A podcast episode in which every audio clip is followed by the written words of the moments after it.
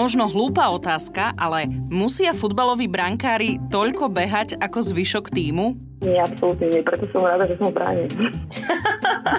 Rozprávala som sa so slovenskou brankárkou, ktorá hrá za talianský klub AC Milano Majkou Korenčiovou. Žiaľ, aj v tomto prípade platí, že ženy futbalistky zarábajú menej ako futbalisti. Oveľa menej. Vykonávame rovnakú prácu za rovnaký čas a vydávame rovnaké úsilie, prečo by sme mali byť ohodnotení spôsobom. Nedáva to logiku. Majky som sa opýtala, či by možno pomohlo, keby sa šéfkou napríklad UEFA stala žena. Ja si myslím, že by to bolo úžasné.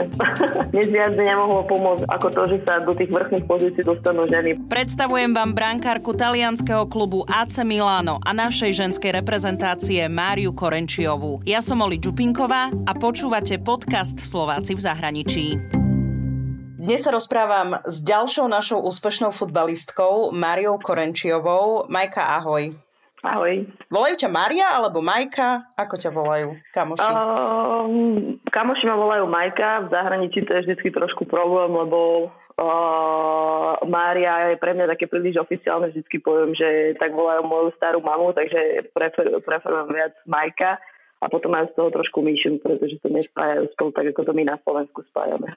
A na drese máš vlastne napísané priezvisko. Áno, prezidentskú Korenčiovú. Uh-huh. A číslo máš aké?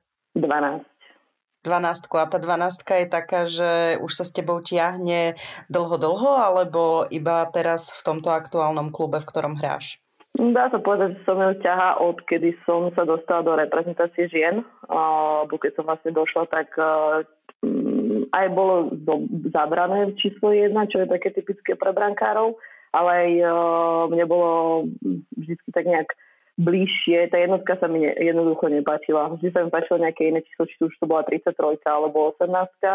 No a keď som prišiel do repre, tak tam bolo vlastne ako druhá bránka, som mala 12 odtedy som si začala vyberať aj v kluboch, keď som mala tu možnosť si vybrať číslo. Si súčasťou e, slovenskej ženskej futbalovej reprezentácie, si brankárka, ale ty hráš aj za zahraničný klub, si v zahraničí, hráš e, za AC Milano. Uh-huh. No a poďme sa porozprávať, ako si sa dostala do klubu, ako je AC Milano, lebo ešte mi prosím ťa aj samozrejme úplne na začiatku potom povedz, že či to AC Milano je aj ženské také lukratívne z pohľadu toho futbalu, ako to mužské Aha. AC Milano? Takto, ako sa to vezme lukratívne?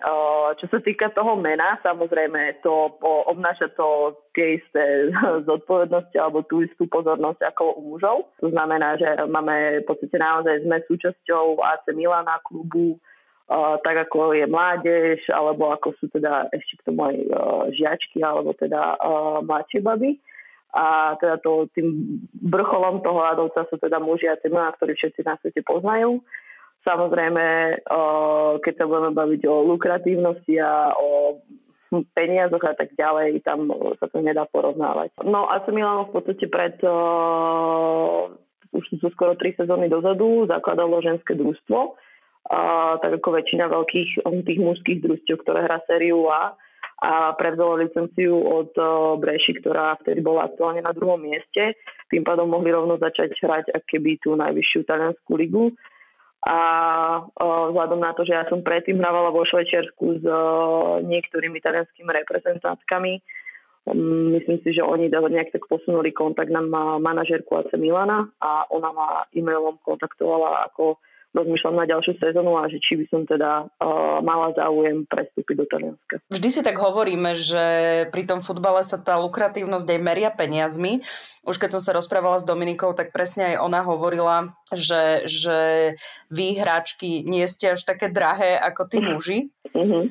Čím to je podľa teba? Tak určite to má niečo spojené aj s tým, že ten ženský futbal teda vznikol alebo začal sa dostávať do, po, do povedomia ľudí o niečo neskôr ale myslím si, že tam je veľa, ako keby viacero faktorov, však celkovo, uh, kedy v podstate ten mužský futbal bol vnímaný vždycky ako, uh, alebo celkovo futbal bol vnímaný ako mužský šport, takže to chvíľku trvalo, kým sa tak nejak ľudia začali to vnímať uh, nejak rovnocene a začali vlastne pripúšťať to, že by vlastne ženy mohli hrať vôbec futbal. A myslím si, že to ešte bude trvať nejakú tú dobu, kým si to uvedomia úplne všade a kým uh, ľudia si nájdu nejakú cestu k nemu a dostane takú popularitu, aby to bolo potom zaujímavé, dáme to moje pre tých sponzorov a potom príde aj nejaký väčší prílev peňazí do futbalu, pretože či už sa bavíme o mužskom alebo ženskom futbole, myslím si, že väčšina peňazí neprichádza samozrejme od tých fanúšikov alebo o stupenkách, či ľudia chodia na ten zápas alebo nie, ale je to teda o tom sponzorstve, o firmách, ktoré investujú do toho športu a tam v podstate Uh, ide naozaj o to, že či sa im dostane nejaké reklamy a u akého veľkého publika. A to bohužiaľ zatiaľ ženský futbal až tak veľmi neponúka ako mužský. My nahrávame tento rozhovor 8.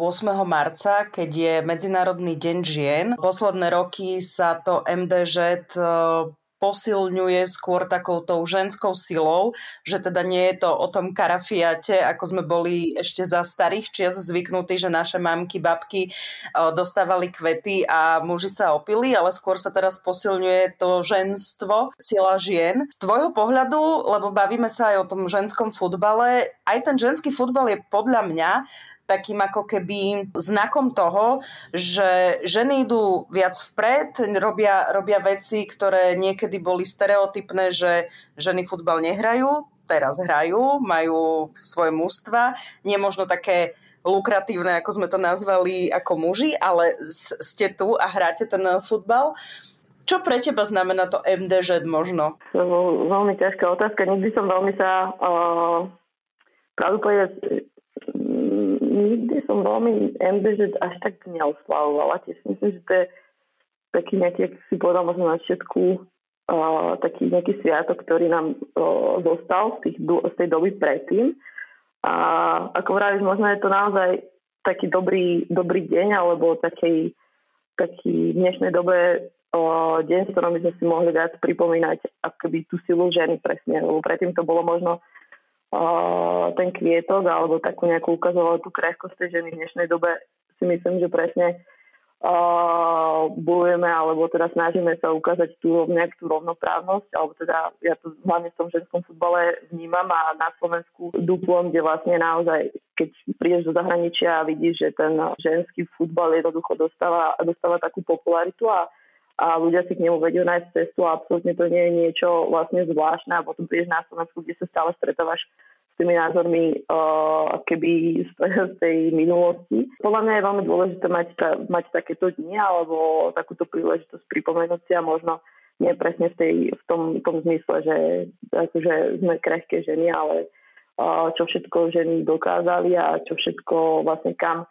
sme sa vďaka možno aj ženám, veľkým ženám v minulosti a históriu posunuli dnes. A tu by sme možno chceli aj rovnosť, rovnaké platy ženy a muži. Presne tak, možno za toto nejakú rovnosť, hlavne v tom, keď uh, vidíme, že vykonávame rovnakú prácu za rovnaký čas a vydávame rovnaké úsilie, prečo by sme mali byť ohodnotení iným spôsobom. Nedáva to logiku. Majka, aké sú ženy futbalistky? A teraz nechcem ísť do nejakých stereotypov alebo nejakého bonzovania, ale tak vždy sa v každom nejakom obore sa mm-hmm. hovorí o tom, eh, že že ženy uh, robia intrigy a neprajú si medzi sebou, pričom ja mám pocit, že sa čoraz viac ženy navzájom podporujeme.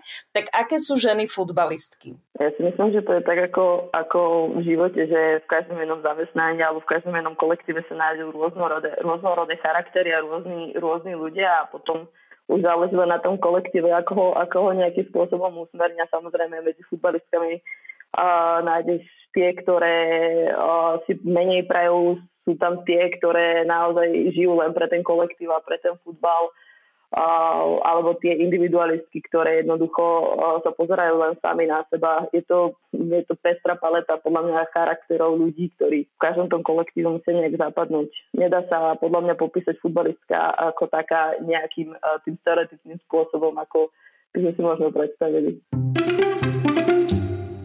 Poďme sa teraz porozprávať o tvojom príbehu a o tom, kedy, kedy u teba prepukla tá láska k futbalu. Kedy si začala hrať futbal a kedy si si vlastne uvedomila, že ja chcem byť profesionálnou futbalistkou.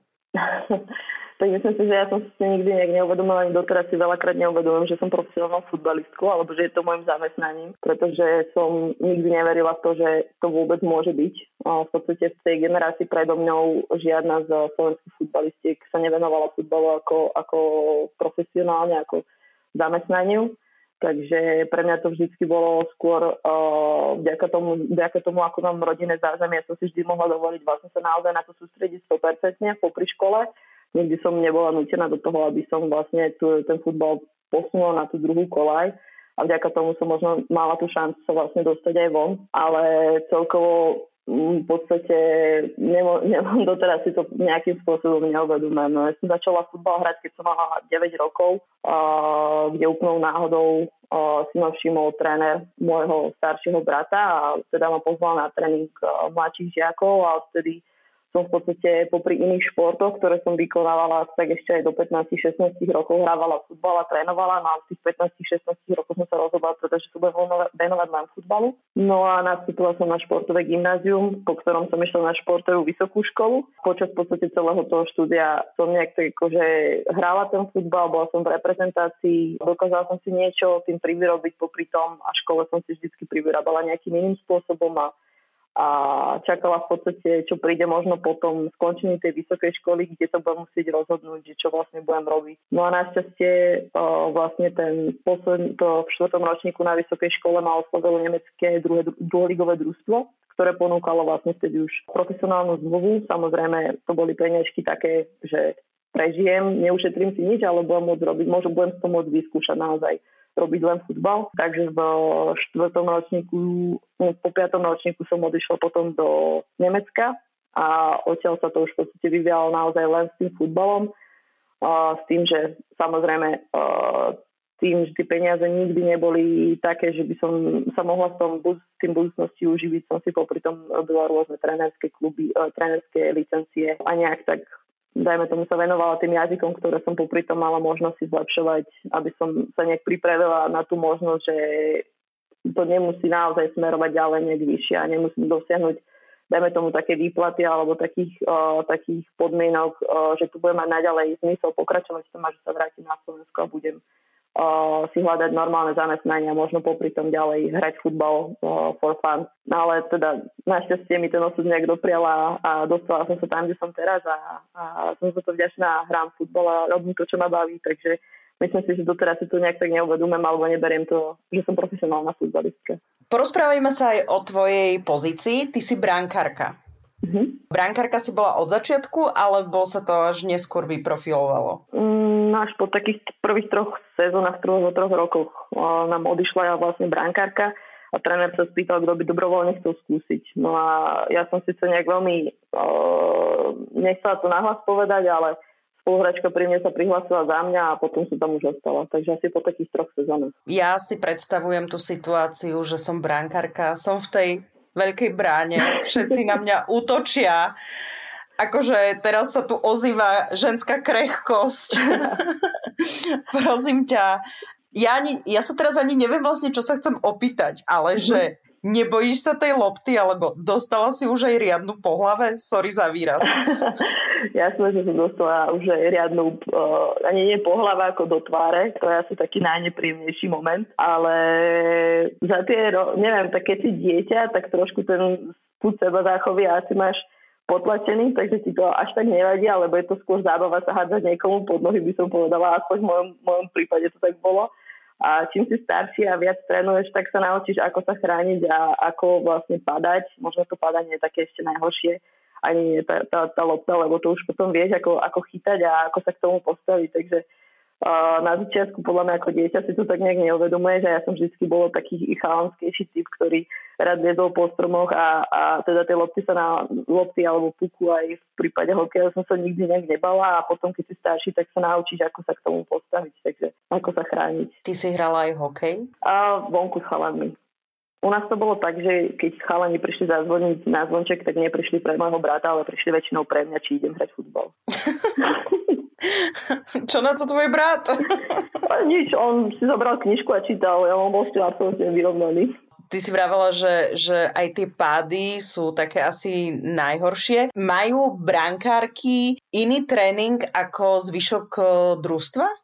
Mm, áno, a všetko záleží to od tých podmienok v tom klube, ale väčšinou súčasťou toho realizačného týmu je bránkarský tréner, ktorý je špecializovaný teda na tie brankárske tréningy a väčšinou počas toho tréningu na začiatku my odídeme na nejakých 15-20 45 minút, záleží od toho, koľko ten hlavný, hlavný tréner dá akoby priestoru a trénujeme tie špecifické, špecifické veci, ktoré ten brankár potrebuje. Vieš, prečo sa to pýtam? Lebo si tak hovorím, že musí brankárka zvládať toľko behať ako ostatné spoluhráčky? Nie, absolútne nie. Preto som rada, že som v bráne.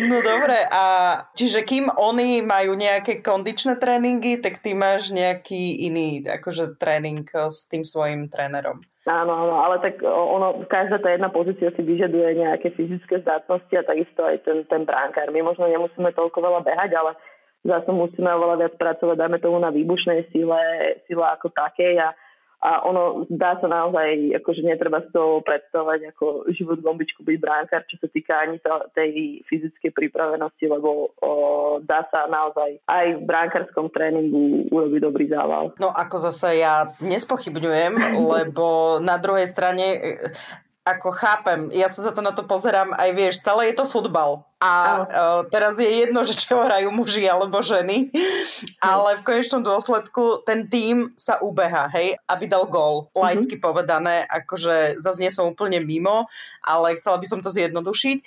Na druhej strane na tebe je tá čarcha, že teda musíš to celé vychytať. Všetky mm. útoky. Áno, ono sa to akože aj hovorí, že bránkár, bránkár je v podstate taký individuálny šport v kolektívnom, pretože veľkú tú časť toho zápasu, dajme tomu, sme keby len tak sami pre seba. A maximálne môžeme pomôcť tomu družstvu nejakou komunikáciou, ale nejakým dirigovaním toho družstva a k tomu zákroku ako takému, alebo tomu, aby ste toho bránkára si všimli, veľakrát príde len, dajme tomu, 2-3 krát počas toho zápasu. Takže Uh, ono to, je, to, je to taká špecifická funkcia, ale na druhej strane, keď sa bavíme už len o tom behaní, tak uh, brankár ako taký v mužskom futbale už nabehal okolo, myslím si, že aj 8 kilometrov. A u nás tých 5-6 tiež nie je nejakou raritou, takže on tam ten brankár stále je, ale je taký nepovšimnutý. Môžem sa opýtať uh, aj uh, na názory tvojich rodičov na to, že si sa stala futbalistkou? Čo na to mama, čo na to otec? Tak ja mám naozaj veľmi liberárnych a otvorených, moderných by som povedala rodičov a oni ma vždy podporovali v tom, čo som robila. Jediné pravidlo bolo, keď sme začali nejakým športom alebo nejakým krúžkom, museli sme to vlastne minimálne rok keby navštevovať a potom sme sa mohli rozhodnúť, či som chcela pokračovať alebo nie. Ale či už to bol balet, akvabely, plávanie, futbal, bolo absolútne jedno, že, že, a, že čo to je a vždy v tom podporovali a myslím si, že v dnešnej dobe sú to moje najväčší fanošikovia. Čiže aj keď si im povedala, že chceš sa venovať futbalu, tak bola tam tá veľká rodičovská podpora, neskôr nejaké odmietnutie? No, absolútne. Vždycky, vždycky podpora. Nikdy si nepredstavovali podľa mňa, že, že to budem robiť ako, ako moje zamestnanie, ale vždy mi tak nejak dôverovali, že že si zvolím tú správnu cestu, ktorá, ktorej budem v podstate šťastná na konci. Ono ešte stále žijeme v dobe, keď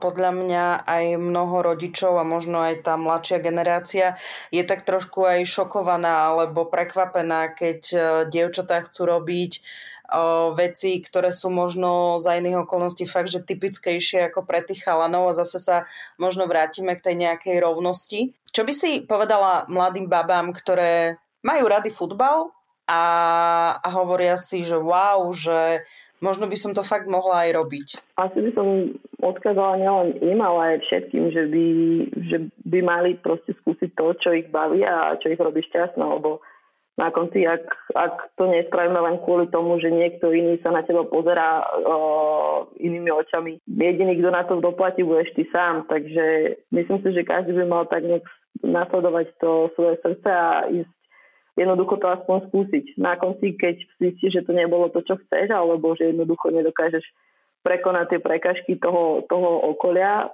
fajn, ale aspoň si budeš môcť povedať, že som to skúsil.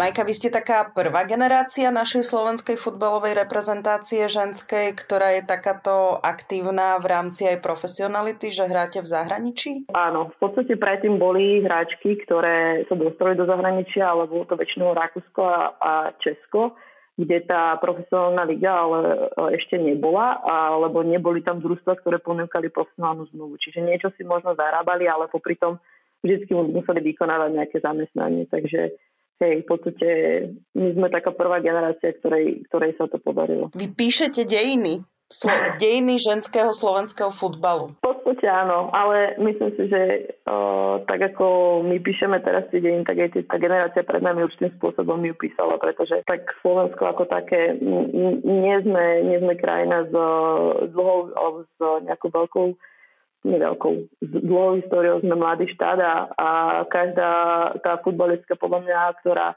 vôbec začala v tom tom, v tej reprezentácii alebo ktorá vôbec mala tú odvahu začať hrať ten futbal za tých podmienok, ktoré bolo predtým, písala už tým spôsobom históriu a prepravovala ju pre nás. Napadla mi taká jedna vec a to ma vlastne inšpirovali k tej otázke o, moji kolegovia z Hemendexu, keď o, som predstavovala Dominiku. Mm-hmm. To som sa jej neopýtala, tak sa to opýtam teba. Že čo si myslíš, že aké by to bolo, keby sa šéfkou UEFA napríklad stala žena? Ja si myslím, že by to bolo úžasné.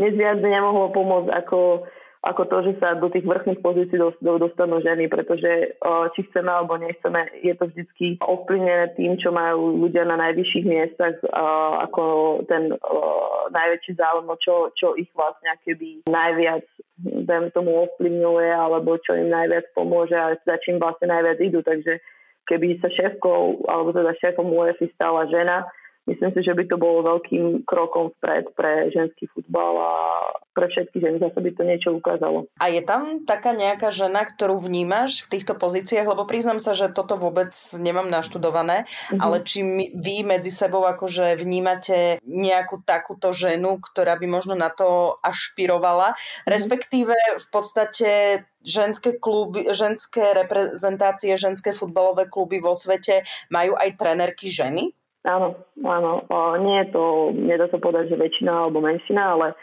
o, už je množstvo ženských tréneriek. Myslím, že francúzsky majú trénerku ženu, mm-hmm. Rakúšanky majú trénerku ženu momentálne. Mám ešte takú uh, sériu otázok, takých tých, vieš, že tvoj najpamätnejší zápas. Aha, momentálne 102. Toto sezónu sme hrali na Sancire, uh, vlastne na Buskom štadióne 80 tisícovom ktorý síce kvôli korona, samozrejme korone bol uzavretý, takže bez divákov, alebo iba s takou symbolickou tisíckou roztrusenou, takže to bol určite veľký zá, zá, zážitok proti Juventusu. No a druhý taký pamätný je zápas proti Holandsku v kvalifikácii, kde sme hrali vlastne v Holandsku proti vypredanému štadiónu a do poslednej minúty to bolo vlastne 0-0 a nejaké 92. 93. nám uh, nejaký strelili gól a a to bol naozaj veľký zážitok, jak tí, tí, tí ľudia ako žili tým futbalom a akú atmosféru vytvorili a aj ako nám vlastne fandili a tlieskali, ďaká tomu, aký to bol dobrý zápas. To bol veľký zážitok. Máš uh, nejaký futbalový vzor, či už je to mužský brankár alebo nejaké ženské futbalistky, brankárky? Mm, nikdy som nemala jedného brankára, ale ja som vyrastala popri v podstate tak Buffon, Čech, a Neuer, takže títo traja mne vždycky boli takými vzormi. Snažíš sa ich nejakým spôsobom v tých zápasoch sledovať, že vychytať nejaké grify, alebo dá sa to vôbec? Určite sa dajú nájsť veci, alebo nejaké zákroky a situácie, z ktorých sa dá poučiť alebo niečo si zobrať, ale nemôžem povedať, že by som sa nejak špecificky na to zameriavala. Pamätáš si aj gól, ktorý si chytila alebo nechytila? Tak ja osobne um, si myslím, pamätám viac tie pozitívne ako negatívne. Samozrejme, uh, rovno po tom zápase si človek prejde tie situácie, ktoré sa mu asi nepodarí alebo ktoré si vyčíta, ktoré chce možno v budúcnosti spraviť nejakým spôsobom lepšie. Ale ja osobne dosť rýchlo na, tieto, na tie akoby nepodarené zabudám a skôr mám také momenty, ktoré som možno sa mi podarili alebo ktoré viem, že, že boli výnimočné v tom zápase a pred tým ďalším zápasom si ich tak nejak premietam v hlave a pripravujem sa a keby takým nejakým mm, pozitívnym spôsobom na ten ďalší zápas. Čiže máš nejaký taký konkrétny pozitívny, povedzme si? Taký asi, čo mi najviac, najviac útkol, je to v podstate naozaj len taký akože taká sekunda alebo taký, uh, taký blík z zápasu s uh, Holandskom, ale nie z toho, ktorý som hovorila, ešte dokonca ešte starší zápas, kde sa mi podarilo vyťahnuť uh, úplne jednu strelu, uh, ktorá išla uh, do šibenice a nejakým spôsobom, ani neviem sama, ako som sa tam dostala a vytlačila som ju von. Ako to vyzerá keď sa baby tešia po víťaznom zápase. Máte nejakú obľúbenú hudbu alebo máte nejakú svoju hymnu a to je jedno, povedz spokojne, že či v AC Milano alebo na Bonzuj na našu slovenskú ženskú reprezentáciu. Um, myslím si, že tu v Milane nemáme nejakú, nejakú pesničku alebo niečo, čo si spievame. Je to samozrejme živé, všetci skáču, vykrikujú, tlieskajú, objímajú sa a nejakým spôsobom oslavujú. Nie je tam nič také, by som povedala, také, také netradičné. V repre tam je vlastne tradícia takého toho nejakého pokriku, ako majú aj muži v šatni, všetci vlastne v kruhu a a je tam taký ten uh, tradičný pokrik s buchaním obedne a, a vykrikovaním a skončí to väčšinou macejkom. Áno, takže aj ženy spievajú macejka? Jasné, o 106. Niektoré rozhovory začínam uh, aktuálnou situáciou koronavírusom. Pri mm-hmm. tebe možno ukončíme. Ako teba a ako teda tvoju profesionálnu kariéru poznačil ten koronavírus mimo toho, že teda máte prázdne tribúny väčšinou. Taliansko takto pred rokom, tam sa to vlastne tak v Európe najviac rozšírilo, celý tento vírus, mm. kde sme začali sledovať postupne, že čo sa to deje. Ako si prežila vlastne v tom Taliansku celý tento rok koronavírusový? Tak ja musím naozaj povedať, že mňa najviac zasiahol, možno viem, že na Slovensku je možno teraz tá najhoršia situácia za celú tú dobu, ako sa teda koronavírus objavil, ale mňa osobne to najviac zasiahlo na tom začiatku, kde o, vlastne nás zavreli a za, liga sa vlastne dočasne najprv pozastavila, nakoniec sa ukončila a vlastne sme nedohrali sezónu s tým, že sme skončili na treťom mieste, ktoré bolo vlastne na treťom mieste len o skore. Bolo to veľmi takou, takou nepríjemnou situáciou, pretože sme celú sezónu bojovali bojovali o to prvé alebo druhé miesto, ktoré by znamenalo Champions League. Nakoniec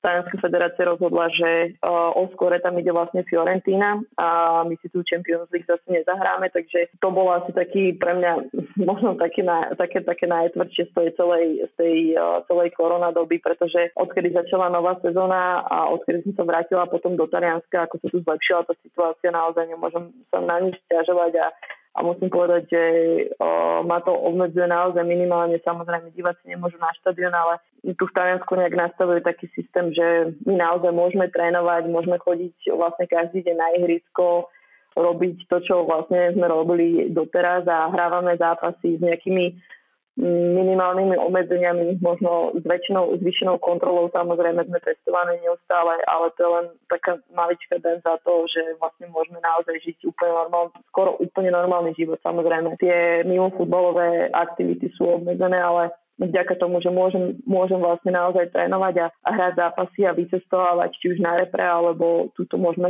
hrať všetky tie zápasy, tak ja sa naozaj, čo sa týka tej korony, nemôžem stiažovať a, skôr si prajem, aby to zlepšilo a, a aby ostatní ľudia sa mohli vrátiť do normálu. Majka, ja vám to prajem tiež a všetkým nám to prajem. Držím ti palce v tvojej kariére, nech vychytáš veľa gólov, alebo rozmýšľam, že čo by som mohla ešte zapriať brankárke. No, to sa sedí.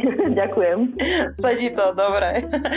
Takže držte sa, ďakujem ti veľmi pekne za tvoj čas a za rozhovor. A ja ďakujem veľmi pekne. Som Oli Čupinková, ďakujem, že ste nás počúvali. Ak poznáte úspešných Slovákov a Slovenky, ktorí uspeli vo svete a doma ich nepoznáme, napíšte mi o nich na Slováci v zahraničí zavináč Express.sk.